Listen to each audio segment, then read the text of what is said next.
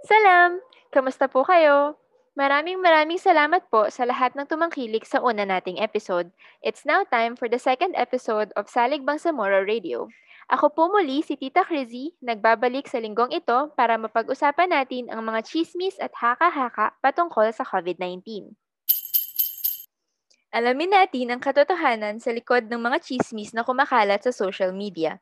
Tayo'y magtulungan para ang ating kababayan ay maintindihan ang tamang impormasyon patungkol sa COVID-19. Game na?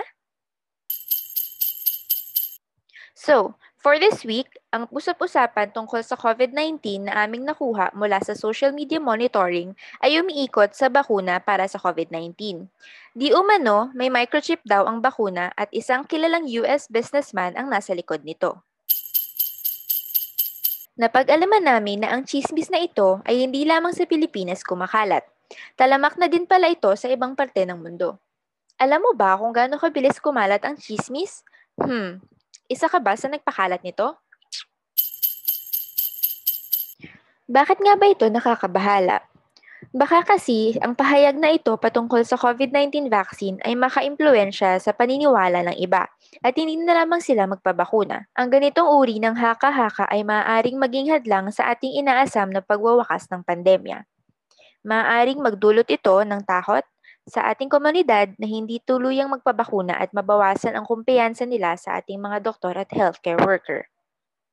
Upang mas maintindihan ang ating pinag-uusapan, in-invite namin si Dr. Allen Minalang. Hi, Doc! Ano po ba yung implications ng mga gantong types of rumors? Hmm. Unang-una, uh, ang nagiging implication niya, uh, nag, nagdudulot ng takot no? Mm-hmm. at saka anxiety sa mga tao. And uh, uh, syempre dahil sa dami ng uh, yung mga share, yung mga... Syempre, mas maraming tao ang uh, nakaka-access sa information na yun. At uh, ang delikado doon, uh, minsan hindi naman nagbe-verify yung mga tao kung saan galing yung information, kung totoo ba yung information. Kaya uh, doon sila mas uh, nag-stick yung ano nila, yung mind nila, yung kanilang belief na uh, itong mga nababasa nila sa uh, mga social media ay uh, parang totoo. Ganon. Pero uh, ang ang ang ano naman talaga, ang totoo naman is uh, those are just uh, uh, sabi natin na uh, fake news or uh, mga fabricated na mga information.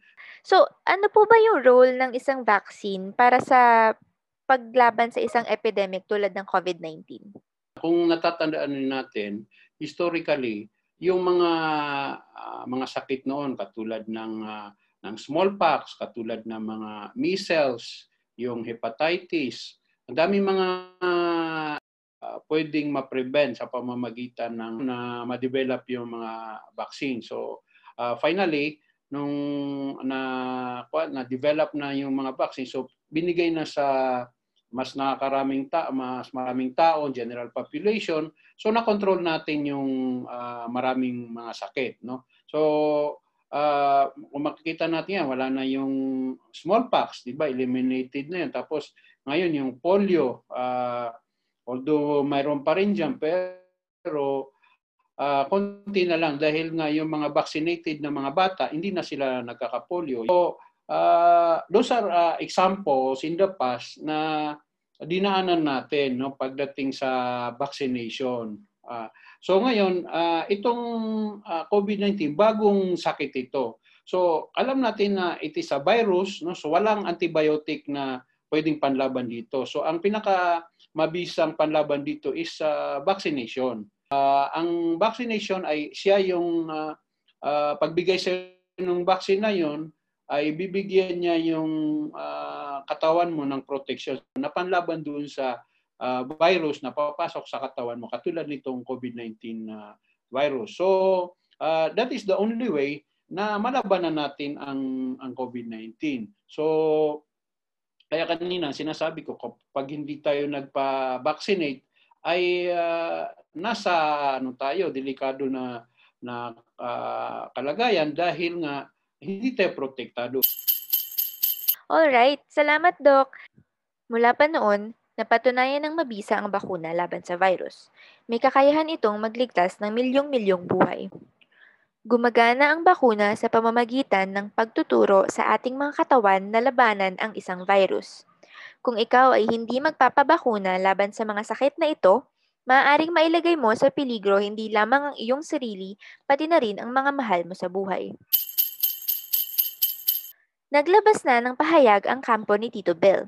Sabi ng kampo ni Bill Gates, itinatanggi nila ang chismis tungkol sa vaccine na may microchip. Plus, wala ring sayantipikong ebidensya para patunayan ito. Noong Setyembre, naglabas na din ng fact-check ang kilalang international news agency na Reuters. Ang hatol? Fake. Walang ebidensya na nagtuturo na sinadyang planuhin ni Bill Gates ang global pandemic na ito. Ang mga bakuna ay may iba't ibang uri ng mga sangkap na magtuturo upang mapalakas ang ating resistensya laban sa sakit. At ang microchip ay hindi kabilang dito. Sumasailalim din ang mga ito sa isang mahaba at komplikadong proseso upang masiguro na ligtas ang mga bakuna bago ito ipagamit sa publiko.